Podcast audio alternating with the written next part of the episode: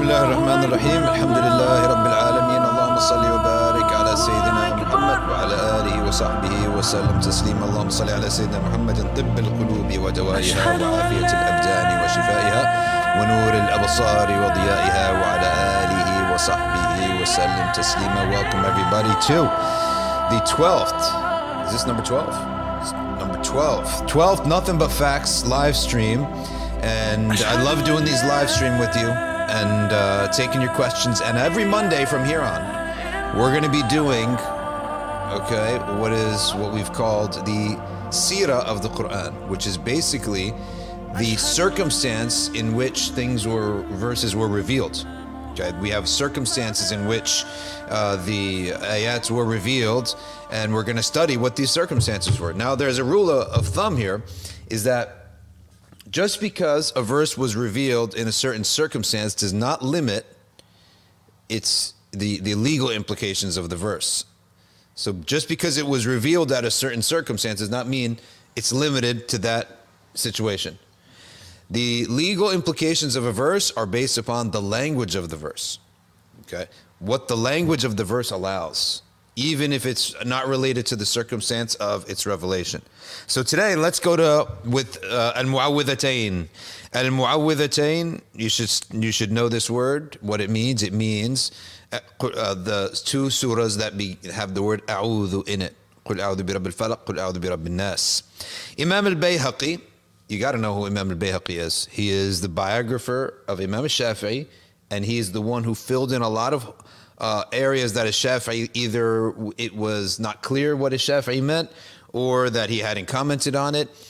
He is a huge figure in the Shafi'i madhab, and he's very early on, and, but he's considered the last of the direct muhaddithin, Imam al-Bayhaqi. His book is considered one of the last books of direct hadith, where you get the hadith directly from, um, with the full chain.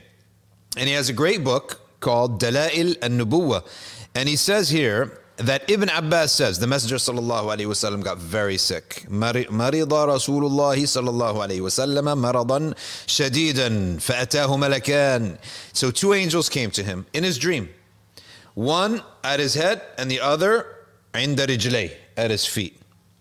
فقال الذي عند رجليه the one who said who was at his feet said للذي عند رأسي said to the angel at his head ترى uh, ما ترى what do you think is happening قال طب قال وما طب قال السحر sick prophet is sick why is he sick black magic what is black magic black magic is usage of jinns to bother somebody so by the way we have a guest today a very special guest you're going to see him i'm going to keep you in suspense all right locals will know him very well uh, you're, you'll see him when we start our q&a section he says ومن سحره.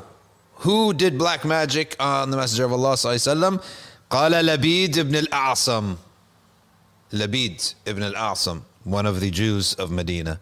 أين هو؟ Where is it? Where is the black magic?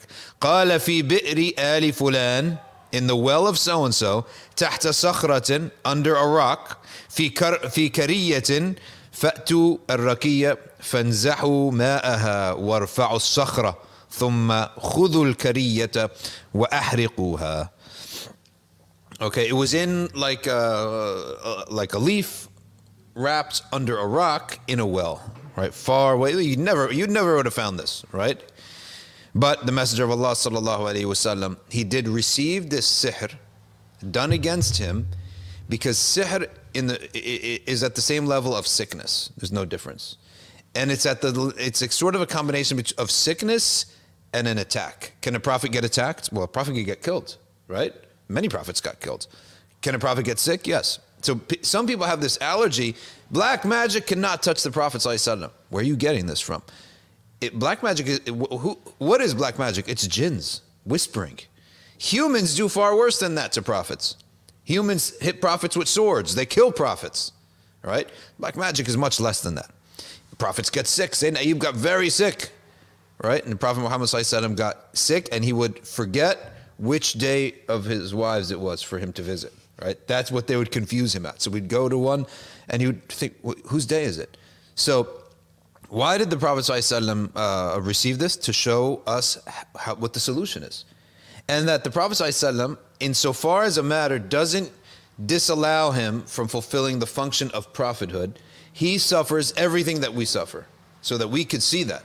So, for example, what does the Prophet not suffer? The Prophet ﷺ would not suffer, for example, blindness or paralysis because he's got to lead us in wars. Okay? So he wouldn't suffer those things. So he wouldn't suffer the things that would obstruct the uh, fulfillment of his message. But he suffered many other things. All right? Uh, the greatest of you in tribulation is the prophets. Okay? So then the angels instructed what to do. And they went and did that. Burn it. Okay.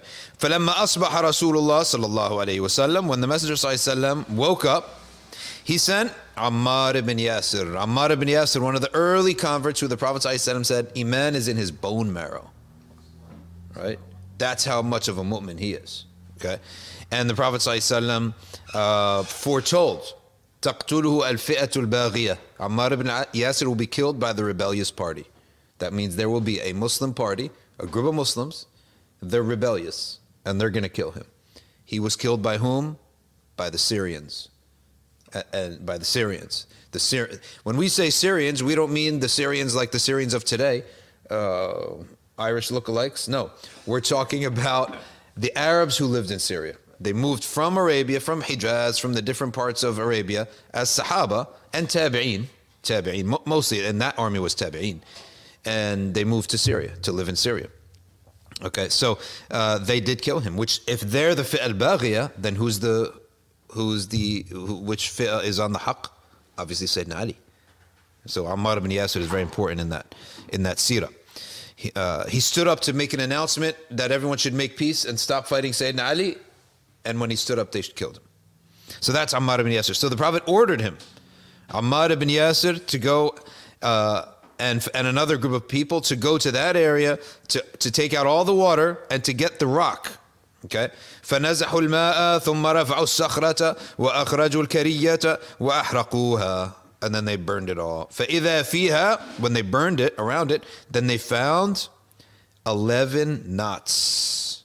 Okay? And then these surahs were revealed for that purpose and that's why they amount to 11 ayahs. Surah Al-Falaq and Surah Al-Nas are 11 ayahs. Okay. لأصله شاهد في الصحيح بدون نزول السورتين وله شاهد بنزولهما and Imam Suyuti is telling us there's a shahid. What is a shahid? A, another piece of evidence, right? Another hadith that relates to this. Okay. And then uh, he says it's, it's in the Sahih, Sahih Bukhari. When the hadith scholars say as Sahih, they mean al Bukhari. but without mention of Surah Al Falaq and Surah Al Nas. Now, by the way, when you read in Asbab an-Nuzul, when it says that then these verses were revealed, it doesn't necessarily mean that they were only revealed for that circumstance. Okay, it means that the surahs fit and they were utilized for this circumstance. Okay. وأخرج أبو نعيم في الدلائل من طريق أبي جعفر الرازي عن الربيع ابن أنس عن أنس بن مالك قال صنعت صنعت اليهود لرسول الله صلى الله عليه وسلم شيئا Some of the Jews of Medina, they cooked something up for the Prophet ﷺ. فَأَصَابَهُ مِنْ ذَلِكَ وَجَعْ شَدِيد. He became, he suffered extreme pain. Okay. فدخل عليه أصحابه فظنوا أنه لما به. All right. فأتاه جبريل بالمعوذتين. Okay. The, the companions visited him. Sayyidina Jibreel came with the mu'awwidhatayn. All right. The two surahs Al-Falaq والناس. فعوذه بهما فخرج إلى أصحابه صحيحا. And when the Prophet recited them, right? Then he came out healthy. So there's different part, different hadith tells about the story. But this is so, some people may ask, and we should discuss this because a lot of people get nervous around subjects of the jinn. now, firstly, you don't want to talk too much about jinn. You, it's almost like you attract it, right? If if you talk too much about it, you might start. It's just everything becomes on your mind. If you if your tip of your pencil breaks, jinn, right? So uh, there is two ways that jinn is done one way is is kufr billah, okay, and that is when you're utilizing shayateen al jinn. There are some jinn who are shayateen, and a jinn could be a mu'min, and he could be a regular kafir, and he could be a shaitan, follower of iblis. But there's another way that a lot of Muslims, and you find this in some fake Sufi circles, where they're actually using Muslim jinn. And that's why they're able to do dhikrullah, because doesn't dhikr put away the shayateen? So how is it that you have some Sufi circles, okay, where they're doing dhikr, dressed in sunnah, reciting Quran, praying five times a day, calling the adhan, and they use jinn? So one of the things is that they believe that they're using jinn for a good purpose. Of course, it's haram, right? But they're using jinn for a good purpose. Like to whisper in people, follow the sheikh, right? Or, okay, uh, they're u- and they're using sinful Muslim jinn. They're Muslim jinn are not all angels, right? They're not all wonderful. There are sinful Muslim jinns who will obey this and follow this. And there's a book. I'm not going to mention the title of the book. That they, they you could read all these. They're spells. They're literally spells, right? These are like Muslim Wiccans, right? They they there's you they give you a, a necklace. It's got all sorts of languages in it, extinct languages, numbers, numerologies, all right, triangles, pyramids, upside down things with numbers and and Syriac writing. That's a sign that a Muslim jinn is being used, right? Okay, by a fake sheikh. He's, he, he may be a sheikh, but he's sinful. He's a major sin what he's doing, right? Major sin. And I've seen it in many cases where the person, like, let's say, loses that necklace or takes it off. All of a sudden, all their love for the sheikh is gone. So it's almost like whispering, whispering, whispering. And sometimes the whispering is so strong, you'll see someone who just started with the sheikh and he's selling his home for the sheikh. He's sacrificing his job for the sheikh. What the heck? And you look at them and they're like hazy eyed some sihr is being utilized here. So that's a sihr that's done by people who are so-called, like in an Islamic uh, uh, uh, vibe to them and a Sufi vibe to them. Okay, because they could tuck in through the, through Sufism and go to the ignorant people and do this. All right, all right. Let's open it up. Uh, Shiroz, what you got for us? All right, let's look. Let's look at it. Mm. Give me a second. Let me lower the volume. You ever you have a situation with jinns? Me? No, Yeah. I've never had a situation with jinn. You're lucky. I, I have a friend that loves looking up jinn videos on YouTube. So What's wrong with him? I don't know. He's not good. I'm, I'm gonna I'm gonna have to talk to him after this. He needs he needs help. Okay, let's see. I'm on on Facebook or Instagram. Insta. Or what what do you have from yourself? I have Instagram and Facebook. No, no, from yourself. What do you have? Uh, any comments from yourself? comments from myself. Yeah. Um, I don't know. I mean, I I think people. Um, one thing I've heard about recently is people talking about. Uh, is big with younger people. Is talking about jinns falling in love with people. Oh my goodness! This is a It thing. is possible. It is, right? It This is is very possible. I know an imam. I know an imam. Yeah. A female. He's a qari, hafiz. He's wonderful. No funny business with this sheikh. There is a female jinn in his house that is in love with him. She loves him, right? If he's half asleep, right? If he's just like half asleep, she's a Muslim jinn.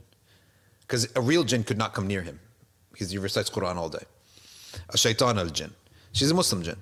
When he's asleep, he's between sleep and wake, mm-hmm. he feels, he dreams and feels someone kissing him, touching him.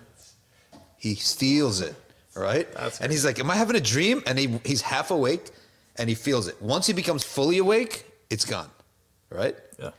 Then he told me, every time I go and I sit with my wife, something happens in the house. Banging, knocking something over. She gets jealous. Jealous jinn. Yeah. I have to follow up with him what happened. Yeah. But he called me one time and he said, What's going on? What's the ruling of this, right? So it, it is something that happens. And Imam Malik has a fatwa. He forbids the marriage of a jinn to a jinn. Now, he says he forbids it not because it's haram in itself, right? So that, that means he recognizes it is possible for a man and a jinn to marry. Okay. Because at some point, your um, some kind of portal opens up in some people's head, and they could see the jinn. But can other people see the jinn too? Can the, can the jinn come in human form? Oh, like jinn a could. I believe that jinn can come in a human form. Yeah. Okay. But when they're talking about this, that some kind of portal opens up, so one specific person sees one specific jinn, And then, but Malik says, but I prohibit it because. If she gets pregnant without having a shara'i marriage to a human, then any girl could get pregnant and say, "Oh, I married a jinn." right? And he said this would make fasad.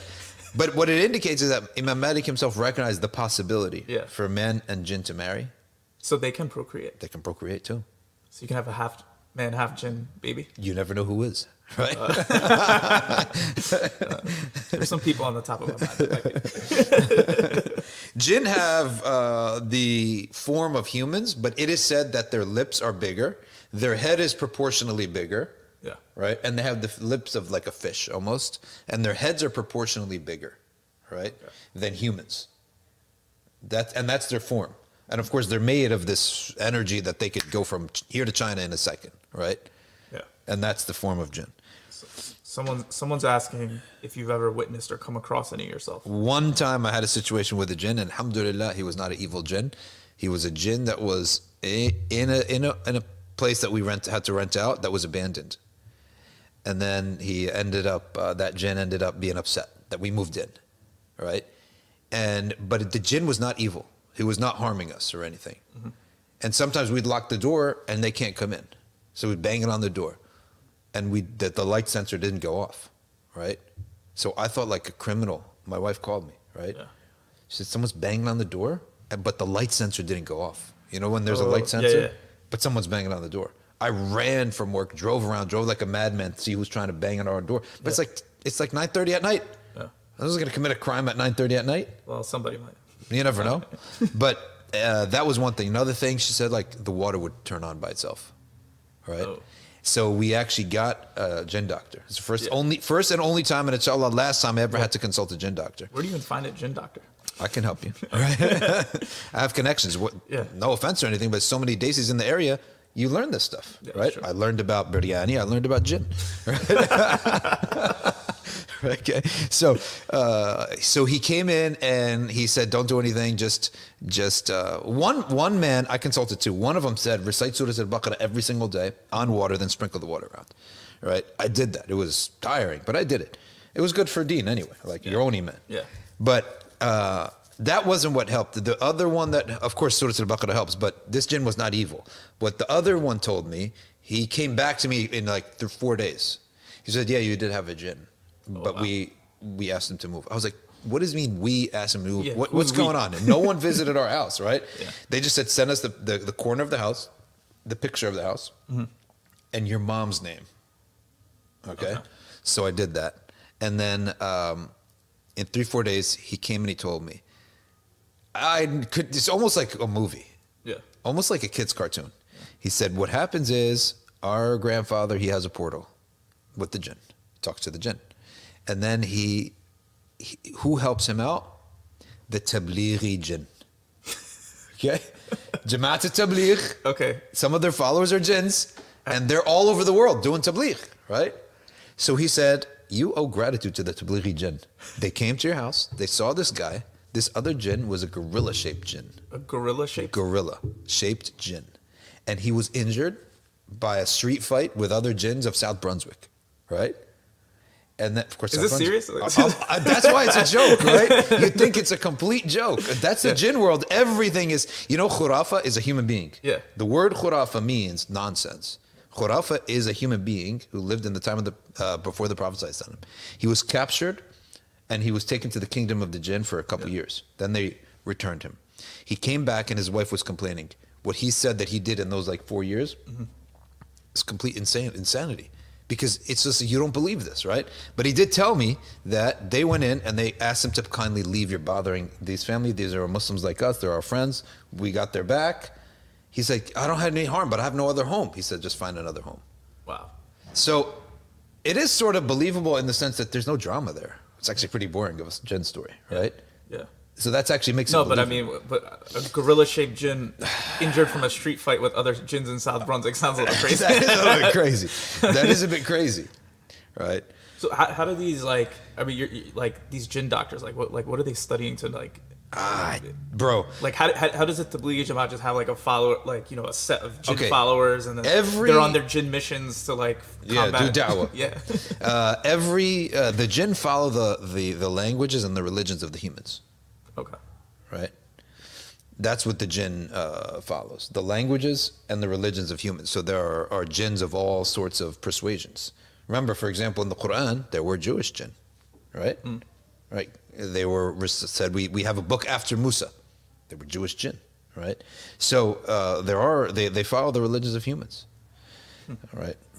I'm more into angels, to be honest with you. I'd, I'd be much more interested in angels than jinns, but See, see, I'm, I'm more like I just try to ignore.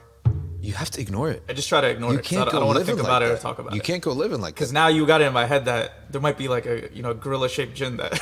and here's the thing: many people have they have this obsession with jinn, but the jinn is has limits. Yeah. Jinn is not all powerful, right? The jinn has limits. The jinn can't just do whatever he wants. Right. And if you're a Muslim and you recite Quran and you make wudu, you're not going to come. The shayateen al jinn won't come near you. Muslim jinn, you don't have to worry about. okay. All right. Uh, like a righteous person, you don't have to worry about he's going to kill you, right? Likewise, a righteous Muslim jinn is not going to touch you. It's the shayateen al jinn. And uh, you should also be careful of seeking protection by using ta'weez that you don't know, that someone says, don't open it. Why wouldn't I open it? What's, what's wrong with what's going to be inside of it, right? Yeah. So the ta'weed that is permissible, it is permissible. Not only that, it's manduba in the Risal of Ibn Abi Zayd, right? It's permissible to, to, to wear a ta'weez, especially for kids who don't know how to recite the Quran, Right. but it has Quran inside of it. And they wrap it in leather so that you can go to the bathroom with it. Uh, interesting. That's why they wrap it in a leather Right. strap, okay? Because the leather is like skin, Right. Right? And, and you can go into the Quran with it and, and go to the places that have najasa on, on stuff Right. with it. We have a good question. Let's hear it. Someone asked if the things that we see when you're half awake, half asleep, if these are hallucinations or if they're from the jinn. They said they've been dealing with it for about 10 years. What's that? They asked if the things that you see when you're half awake are hallucination or from the jinn. Allah, uh, uh, uh, Allahu a'lam. Drug use and jinn is all mixed up to me. Drug use and jinn is all mixed up. So, so they're saying like when you're in like a half sleep state, though, like you know, sleep paralysis, these types of things. Some people say that there is some of the jinn with that. Well, Allahu a'lam. Because I have sleep paralysis a few times a year. Yeah, Yeah. yeah. So hopefully it's not jinn. Allahu a'lam. I mean, if, if a if a person keeps their wudu and recites the Quran, Yeah. you're not. It's very hard to be permanently harmed. Of course, mm-hmm. wiswas can happen to anybody. Right. Shaitan could do wiswas to anybody, right? But the, and by the way, I'm not interested in this topic of jinn, except that it came up as our first uh, asbab nuzul Right. in Surah al uh, and uh, in Surah al uh, Falaq al Nas. Okay, he's uh, instantaneous says instantalia. How can you, we learn to trust Allah more when you have a secular science focused education? All right, let's that's we moving away from jinn. Fine, uh, I don't mind that at all. Uh, by the way, you, you can't go too much in jinn because if you mess around with the wrong ones, they can harm you. If they don't harm you, they'll harm your family. But uh, how do you trust Allah Ta'ala more when you have a secular science focused education? All the sciences, for example, when they're studying physical cause and effect, you have to ask who created that cause and effect, right? Who is the khaliq of that cause and effect? You know, uh, if you recite all over the Quran, it tells you this is the way things are. For example, I think it is Surat Al uh, Al An'am, I believe, which mentions Allah sends the rain, and the rain settles in the earth. And if Allah wanted to remove it all, He could have removed it all. All right? He could have removed it all. So there could be uh, earth without any water on it. So it is this way, not for any other reason except that's how Allah wanted to. And scientifically, you're going to trace it back. Oh, well, there's water on the earth because there was rain. Well, there is rain because this. There is this. You're just going to keep going back. Well, well, what- what's why is there an original cause? So all these causation, this this uh, uh, link of uh, constant chain of causation is nothing other than all of them. None of them have to be that way. It's only that way because that's how Allah wanted it to be, right? So, I I would think that actually the more you study cause and effect in the world, it should increase a person's iman and Allah Subhanahu wa Taala's mention of uh, of His creative power, Right. and that everything's created by knowledge, by haqq, by wisdom, you know.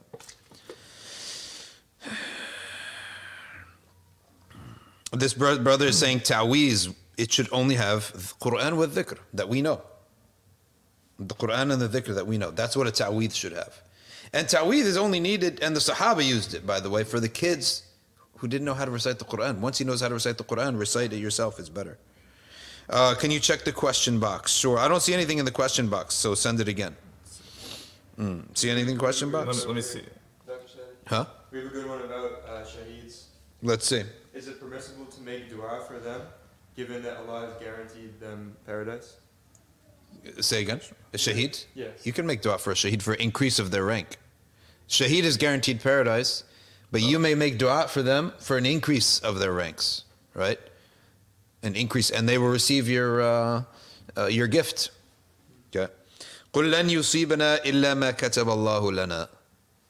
Uh, people, when they talk about the unseen, they have this weird thing in their head that this is like a power o- opposed to Allah Ta'ala.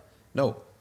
The Prophet ﷺ in Surah, in the Mu'awwidhatayn, Asbab Nuzul of the Mu'awwidhatayn, he received this so the, exactly that the people should know that it's just, it's no different than a sickness or human abusing another human, right? And if a human abuses you, it's, yes, by the permission of Allah. For There's a wisdom for it. Hmm. Next. The, the, the questions are, I think the question box is on Instagram. The question, yeah, I'm, I'm here, but I don't. Okay, I see him here. All right, let's take a couple questions here from. Instantalia says it emphasizes skepticism so much. Intellectually, I understand linear regression. When I make dua, I feel skeptical as a reflex. All right, easy solution to that is you have to do a lot of ibadah. Someone who has skepticism and doubt, he should do a lot of ibadah. This is the cure. From other skeptics and atheists who told me this. All right, one atheist he's a very good Muslim now, alhamdulillah. He told me the solution to this, the, their training as a biologist and a scientist, was to do a lot of ibadah, a lot of sunan, a lot of recitation of Quran, and get used to submitting themselves to Allah and believing it and making dua and reciting Quran, and that skepticism slowly it will go away. Okay. Uh, okay, Al Murabita says, How do you advise to get rid of religious imposter syndrome? Religious imposter, if he's like trying to be a sheikh, ask him, Do you have other shuyukh that vouch for you? Right? Peer review. Okay, do, do you have other people that you could say uh, that you studied with? Can we contact them? I can give you some of my fiqh teachers right now. You could go talk to them on the phone if you want. If you don't like something I say, you go complain to them. I try never to say, uh, I mean, I shouldn't, but I definitely don't, pretty much don't think I've ever said anything that goes outside of, that wouldn't want that to be shared with the fiqh teachers that I have. He's in Egypt, actually. What about dead babies' children? Why pray for rahmah? You can pray for an increase of their rank or rahmah, uh, even if they're in Jannah, because there's an increase of their uh, rank. Okay. Hamza Q says, "What are your thoughts on mufti rappers?" What is he talking about, Shiraz? I have no, I have no idea. I've never heard of such. Sometimes there are rapper, rappers turn talib ilm. You never know. That's true. You never know what might happen. Right. K. Magid says, similar to the question someone else, I study humanities, literature at uni. How can I reaffirm my iman and make it halal, especially when studying theories that aren't Islamic? Again, uh, as much time as you spend with them, need to spend time in the masajid. And you need to do a lot of ibadah. I'm telling you, a lot of ibadah is something uh, that purifies so much. It removes so much, like sunan, sunnah prayers, recitation of Quran daily, awrad in the morning, evening, dua. Any good deed, that ibadah, it puts you in line with Allah Ta'ala and all that other stuff just goes away. All those shukuk and darknesses. Okay? Let's go to the question box. Ummah Joseph says, um, about hallucinations. Really, Allahu a'lam, I don't have much knowledge about that. Um, anything about hallucinations could be shayateen, could be figment of imagination. Allah to be honest with you. Okay. Uh, Ruqya. What is a ruqya shar'iyya? A ruqya shar'iyya is a dua ma'al lams. That's it. It's dua with touching. A, the, let's I have a pain in my shoulder. It's recitation of ayat al-shifa. What are the ayat al-shifa? There's al-Fatiha, al-Kursi, the ayat that mention shifa in it, al-Mu'awwidhatayn, al-Ikhlas. Okay. There are وَنُنَزِّلُ مِنْ الْقُرْآنِ ما هو شفاء ورحمة للمؤمنين. من القرآن. We reveal from the Quran what is a, a cure, a healing, and a mercy to the believers. Which, what does that mean? Not every ayah is ayat al-rahmah. What's the proof of that? We don't say Bismillah ar-Rahman ar-Rahim in front of Surah al-Bara'ah, right? Because there's jihad and, and war and killing, okay? Commandments to do wars. We have war in our religion. You want a religion, you want to live in a kingdom without an army? right? We have war in our religion. Mm-hmm. It's not something that we love to do. The Prophet ﷺ said, "La tatamannu liqa al-adu." Don't desire to meet the enemy, but would you like to live in a in, in a in a in a world in a with a country that doesn't have an army? Would you feel no. safe with that? So we have an army in our religion in our countries. So uh, not every verse is a shifa.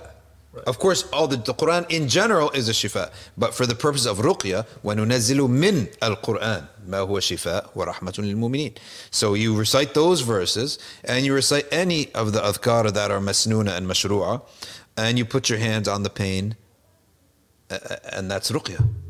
Anyone can do it. Yes. Question?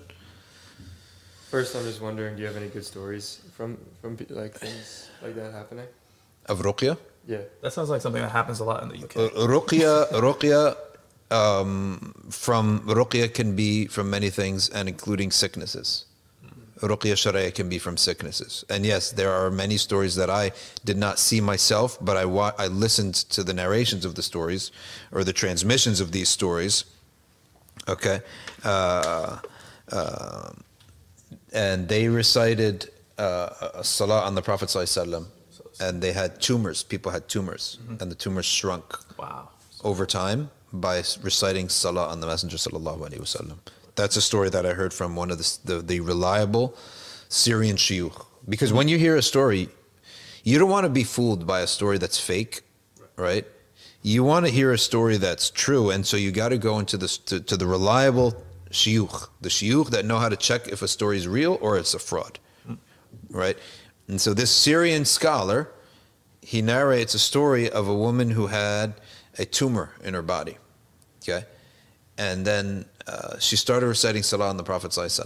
This every day, all day. And then as the time went on, they're going to operate upon her to remove it. Slowly, slowly, slowly, it shrunk, right. kept shrinking. Right? It seems as if the stress, Allahu a'lam, maybe the stress was causing this, mm-hmm. and then the stress just decreased and decreased and decreased. Allah knows best. Okay.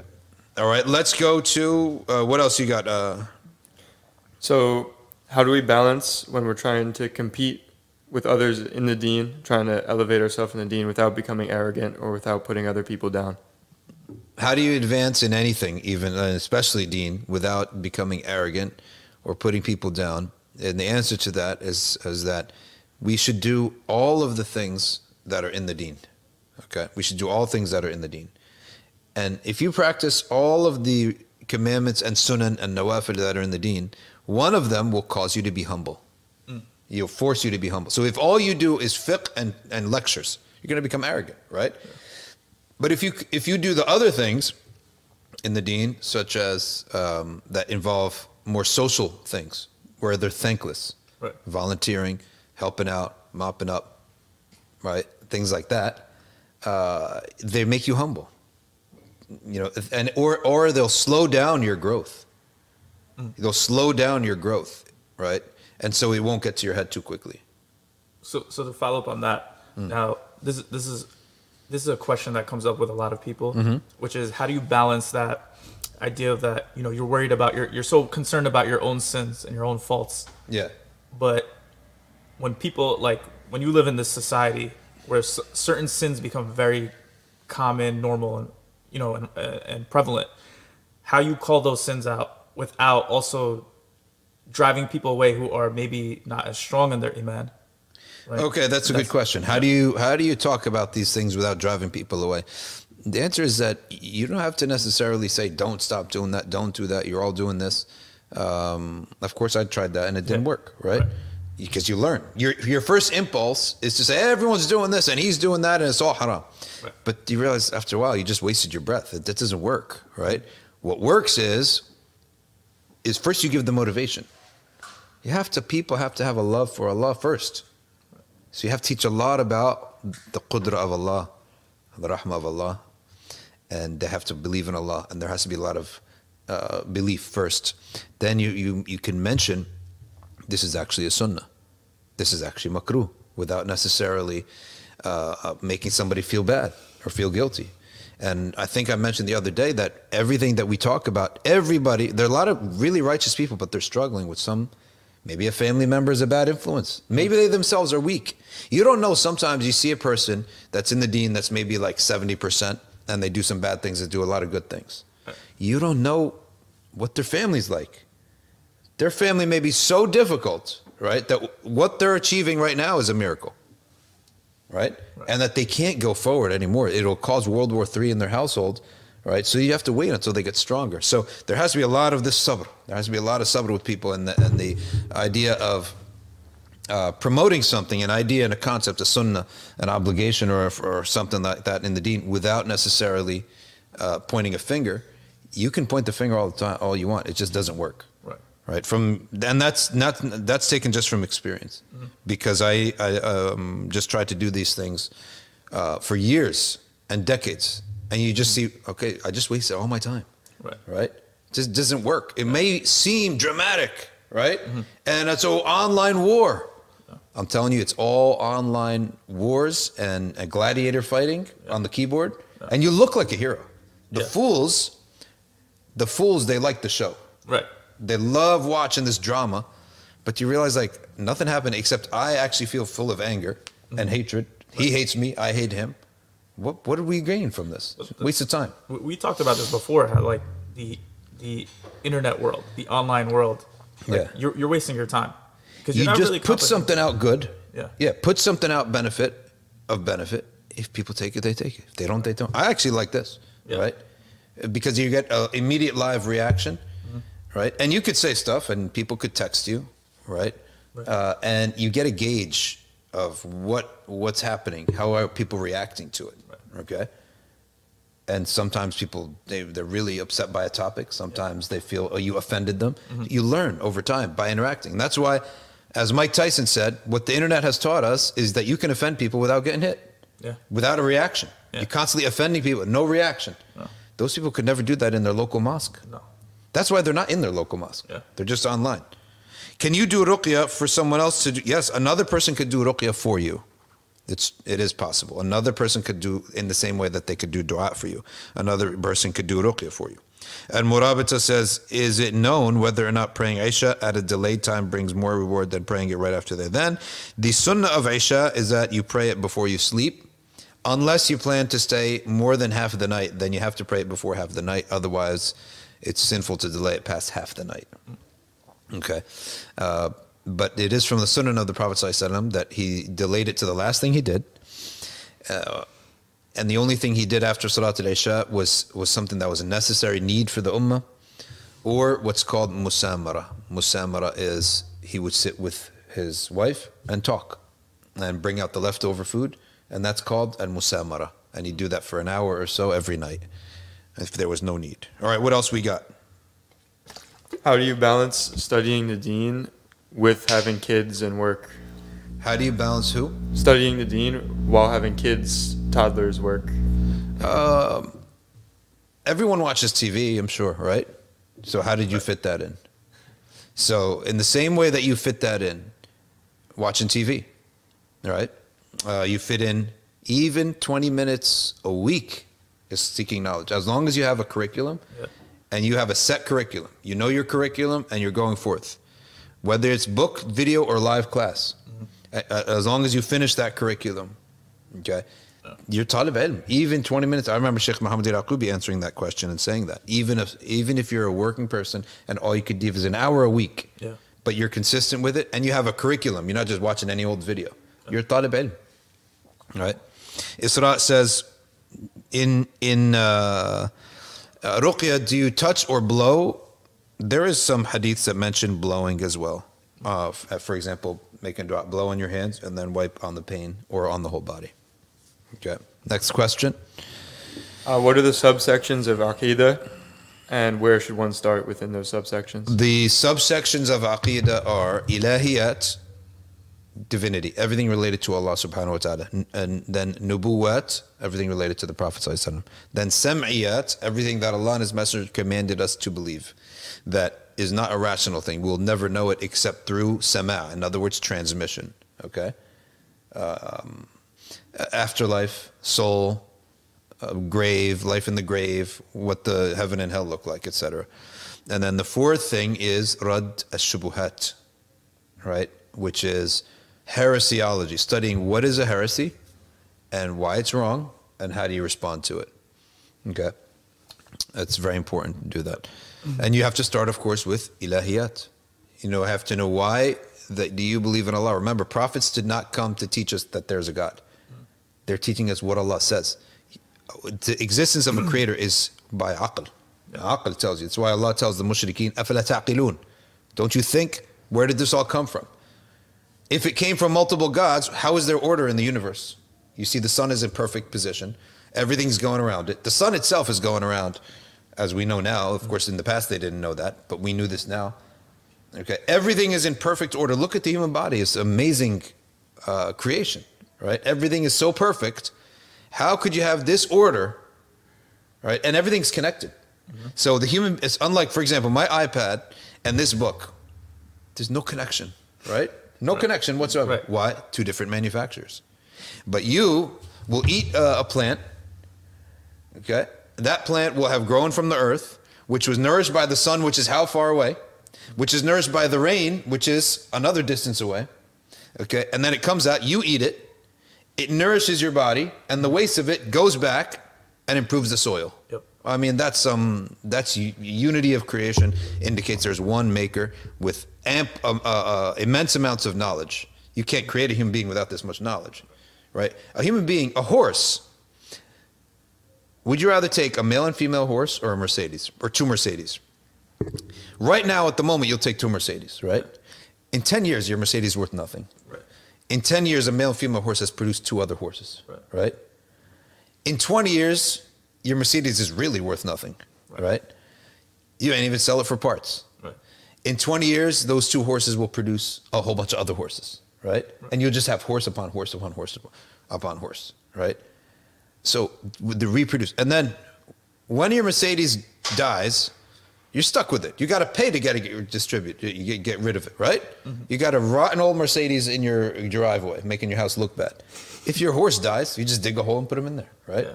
And it'll biodegrade, Yeah. right? And it improves the soil. Food for the next horse. It's food for the next next horse. horse. So i- aql itself tells you there's a khaliq.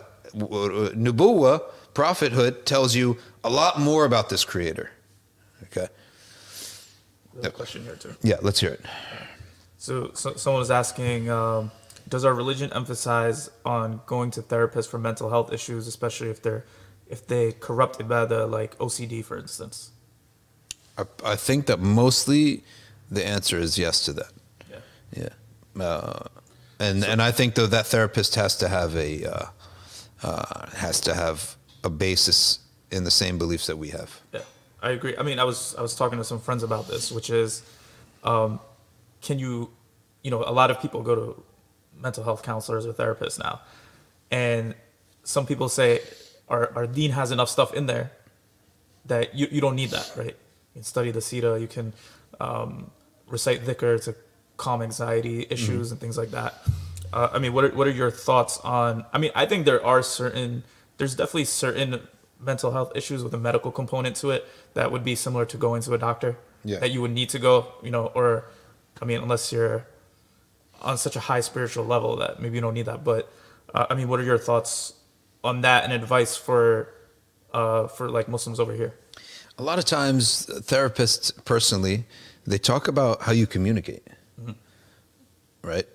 But I would not go to a therapist who's not share my worldview. That there's a creator, and there is a religious law that we have to uh, recognize too, and that that stuff is as important for your mental health as anything else, and that ibad and dua and iman is important for your mental health as anything else, Right. right? So uh, that's my condition. Now, other, a lot of times, what they're talking about is sort of like um, uh, it's it's communication. How are you communicating? How are you talking to people? How are you processing ideas? I think that stuff is sort of neutral in a sense. Right. Right. Um, I'm I'm pretty flexible to it. Yeah. Uh, and there's definitely mental illness. Anyone who tells you there's no mental illness, Yeah. right, and it's all shayateen al-ins and jinn, is false. There is mental illness, Absolutely. right? But but I agree with you that I think if you're a Muslim, Mm-hmm. it makes more sense to go to someone who shares those. things. You have to go, yeah, pretty much. You because it's all to. connected, right? I mean, you, It's all connected. mental, physical, spiritual. It's all in some way, shape, or form connected. hundred percent. It's all connected. I'd never go to a, uh, someone who's going to advise me on my life and how I'm living my life and how I'm processing my thoughts unless they shared the basic worldview that but we have a creator and we have a religious law, and that's within that world is where we live and we we operate and our uh, decision making is all based upon that. Yeah. All right. What you got, Ryan? I got some rapid fire questions. Uh, is it more preferred to pray shafir and, and Witr before you go to sleep or in the last third of the night? If you are accustomed, the question is is pray Shaf and Witr before sleeping or in the last third of the night. If you are confident that you're going to wake up in the last third of the night, then it is better to pray it in the last third of the night. If you're not and you think that you might fall asleep through it, then you pray Shafa and Witr before you sleep. And even if you were to fall asleep through it, in the Maliki Madhab, you can pray Shafa and Witr into the morning. If you pray Fajr, then you khalas, you can't make it up after that. But you can pray it into uh, the subh period of time or Fajr. If you pray Salat al Fajr, which the Malikiya call Salat al Subh, uh, then then khalas, you can't pray it. But you can pray it up to that. Then you pray Rak'atay al Fajr, which is a major raghiba. The Prophet said is better than the dunya wa ma fiha. This world and everything is in it. Then you pray Fajr. The raghiba, if you miss that, you can make that up, and you should make it up.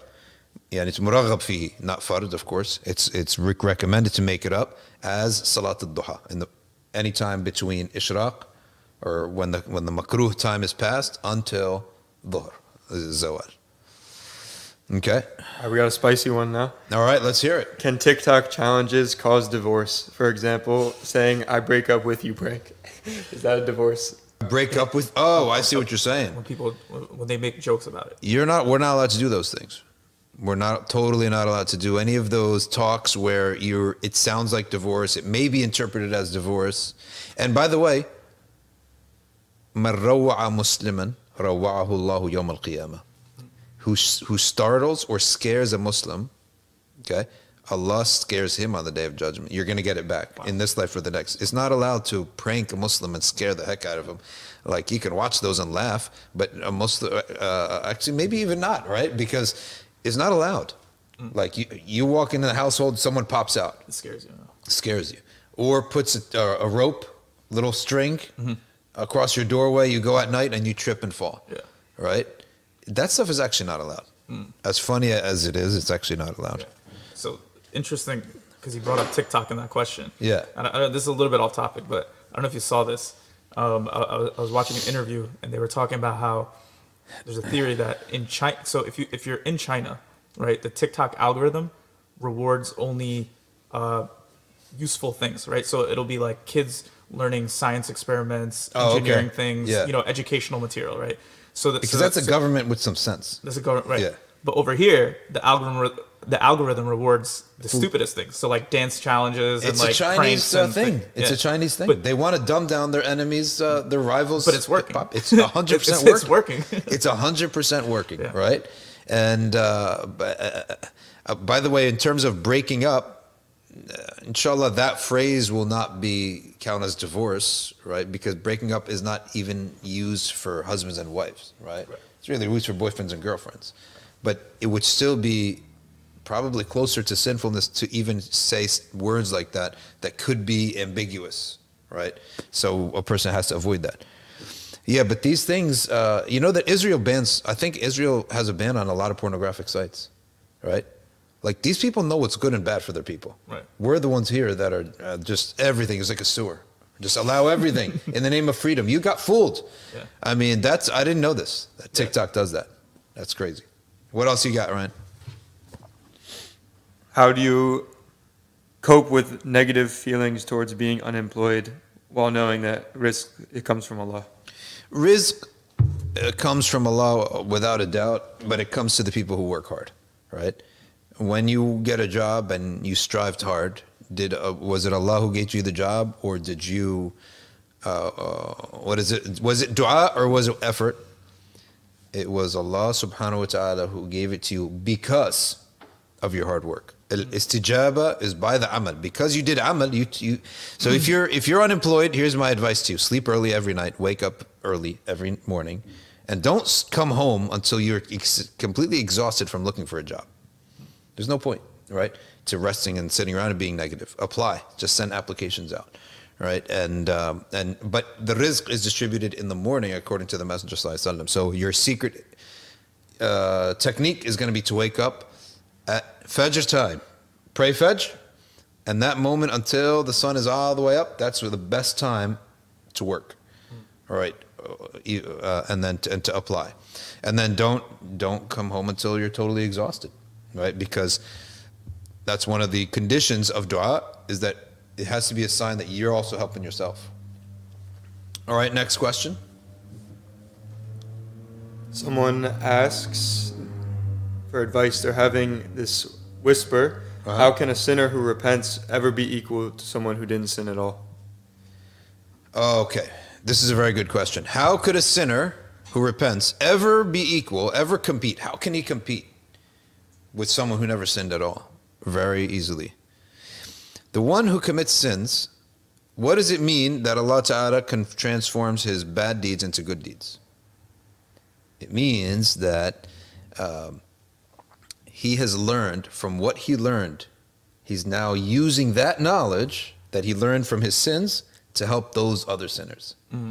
So, for example, the famous story of uh, the way Malcolm X that he was able to go back into the uh, the rough parts and to those guys who were doing the same, you know, petty crimes that he was doing, and he was like, uh, and fix them up. How could he have done that if he hadn't ever lived that life? Right. Now, someone like me and you can, maybe you can, but I can't. I, I didn't do anything. I'm just making it clear for everybody. I, I wasn't doing petty crimes.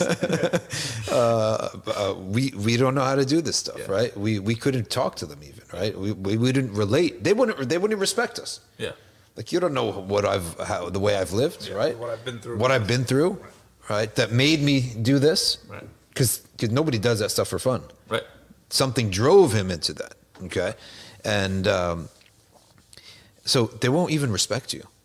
So that sinner, if he goes back to what he was doing and he learned a thing or two, and he helps the people who have fallen into that, then the one who didn't sin cannot do that. So he beats him on that respect. On that angle, he defeats him. Yeah.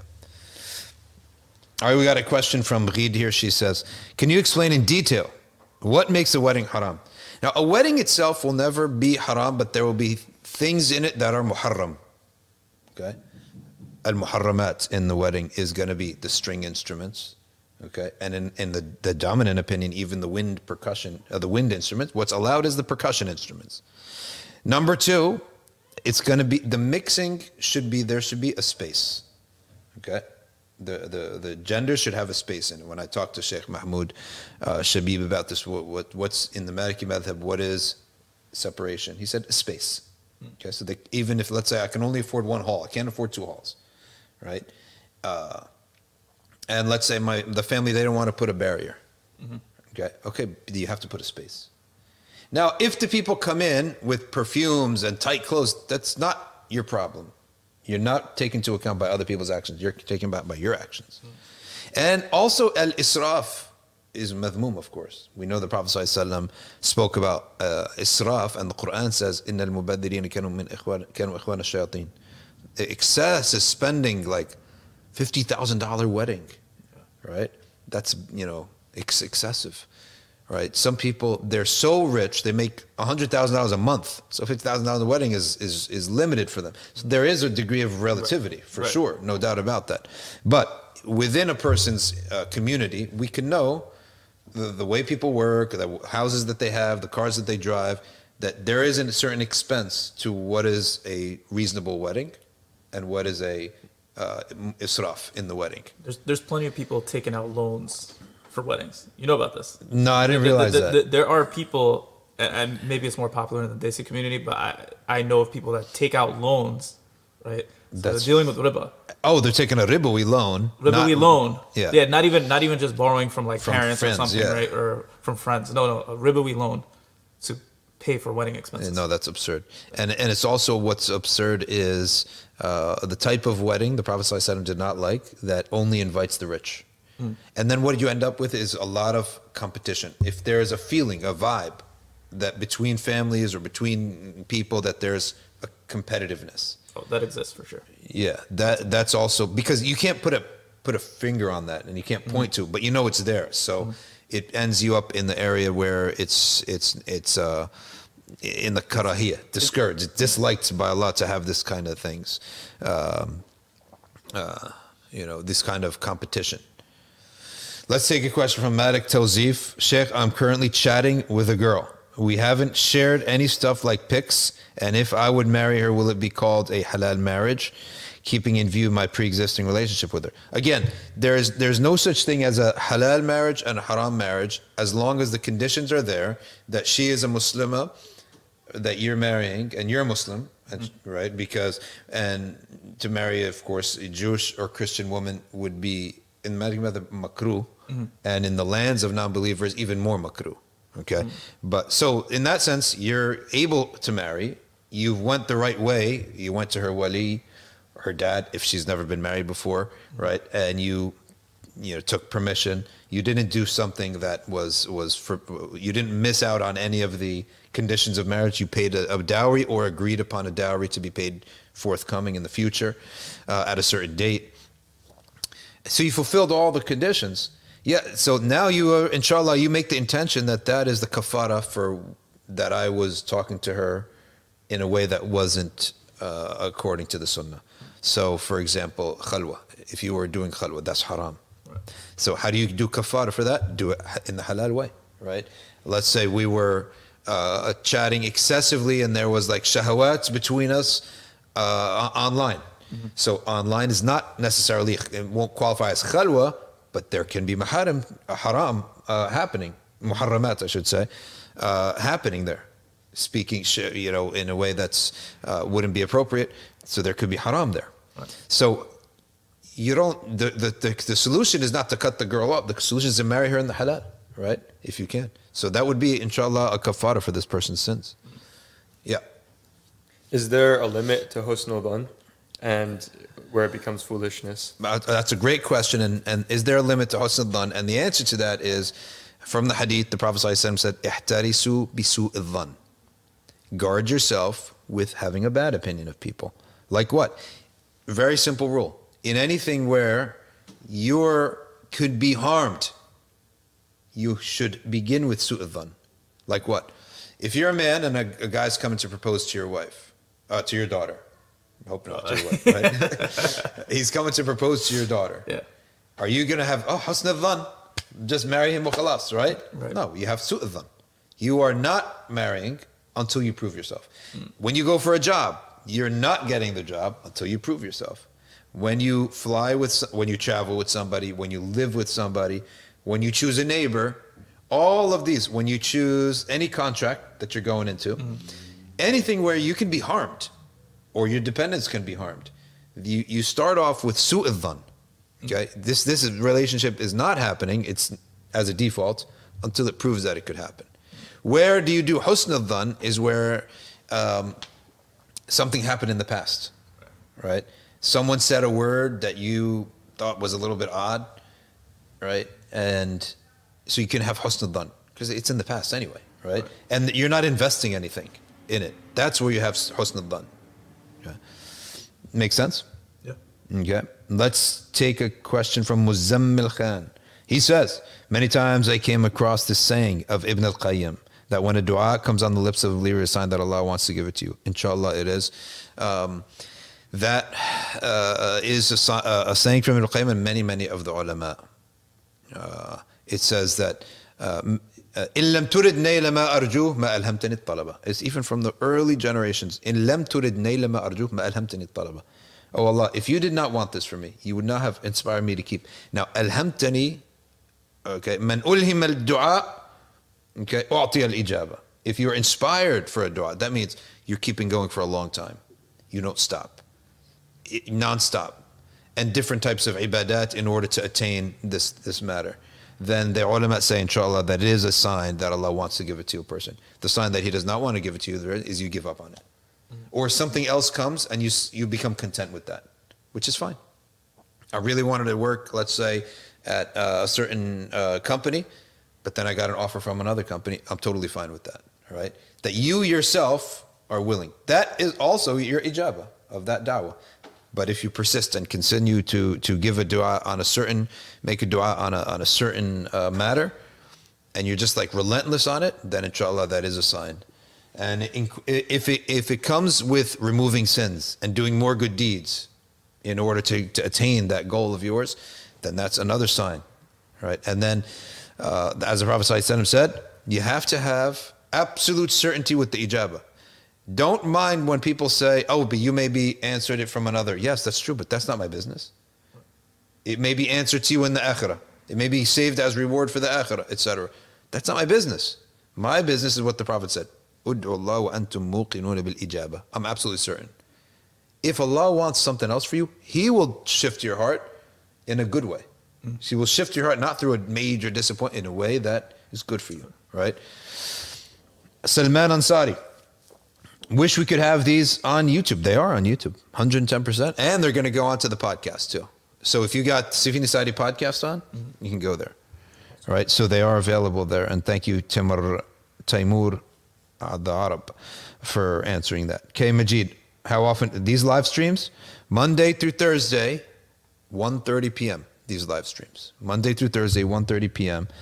Uh, can we hold the mushaf or mobile phone for nawafil in the Maliki madhab? The answer is yes. If you're reciting Quran, you're allowed to do that from the phone or from the mushaf, but you make sure that you put the mushaf somewhere loft, somewhere high, like a table or something, as opposed to on the ground or making sujood with it, because your hands got to touch the ground, right? Does the concept of burnout, burnout exist in Islam? 110%. And we, I think we've all see it, right? I think we all see it, right? Uh, burnout is if you're not balanced in your Islam and if you're not a balanced person in general and you're not balanced your deen and your dunya, a person could very easily burn out. Yeah. A person could just be so tired of the deen. The Prophet ﷺ said, These people, yamruquna min ad-deen. They go through. They go so extreme, they go through. That's like if you have a deer that's next to you, you don't need to pull all the way. Right. The arrow goes through the deer. That's not good. Yeah. Right? Uh, but if you had a deer and that's next to you, you pull it a little bit. So likewise, you got to measure in things. Shaitan, if he can't stop you, he pushes you off the cliff. Right? If you're trying to go quick in the deen, he pulls you, pulls you, pulls you. If he can't stop you, he just push you off the cliff. Yeah. That's extremism. All right, Ryan, let's hear it. What does balancing the deen and dunya look like, though? Is it like a 50 50 thing, or what does it look like? What does balancing deen and dunya look like? You go to the pious people of your community and see how they live. That's the best answer, right? Because there's there's so many variables, like mm-hmm. your age, your responsibilities, right? Your state, your condition. Sometimes a person, let's say someone's a drug addict, right? There's a place up north where they have a farm. They have these ideas. They want to live like this on a farm, right? They do farm work all day, and then they sleep in a place, and the sheikh gives them lessons, and then they just repeat that. That's really good for someone who has like had trauma, Right. or has like really bad habits. He needs to be controlled, and I, I have seen drug addicts go there. That's what benefits for them. So someone who's on an extreme, balance for them is going to be different. So everything has balance, even the concept of balance, right? Sometimes you actually need to be at a little bit on an extreme to balance out another extreme. Right? Uh, Aliyah Faith says, why in the Quran jinns who served Prophet Sulaiman were shayateen? He enslaved shayateen al-jinn. Sayyidina Sulaiman was able to control the the demons of the jinn. Oh wow. He was able to control them. That's why they're called shayateen al-jinn. Not all of them were good. All right, uh, let's take one more from Ryan's side. Can someone switch between Maturidi and Ash'ari Aqidah? Can someone switch between the Ash'ari and the Maturidi Aqidah? Um, I suppose that there's they're both accepted Aqidah opinions, so I suppose that there's no harm in that. Allah Ta'ala Alam. Yeah. I couldn't see what there would be a harm in that. You know, the differences are in such the the the the, the, the granular level of things. All right, last question here. Taqwa muhsina. Cutting off relations a barrier to the acceptance of dua? It could be. And a person should not cut off relations, but what you are allowed to do is avoid harm.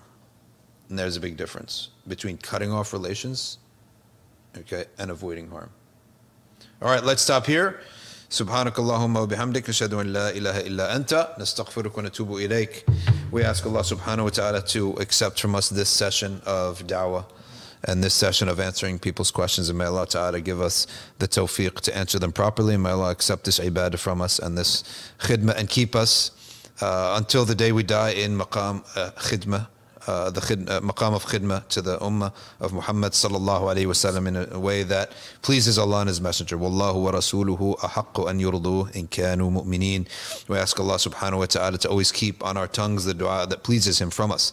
We ask Allah ta'ala to give us ijabah of our da'wat. We ask Allah subhanahu wa ta'ala to keep us in ibadah and in humility and in a position to be able to give sadaqah to the people. We ask Allah Ta'ala to bless our wealth. And, and if it is difficult, uh, then to make it easy. If it is far, to make it near.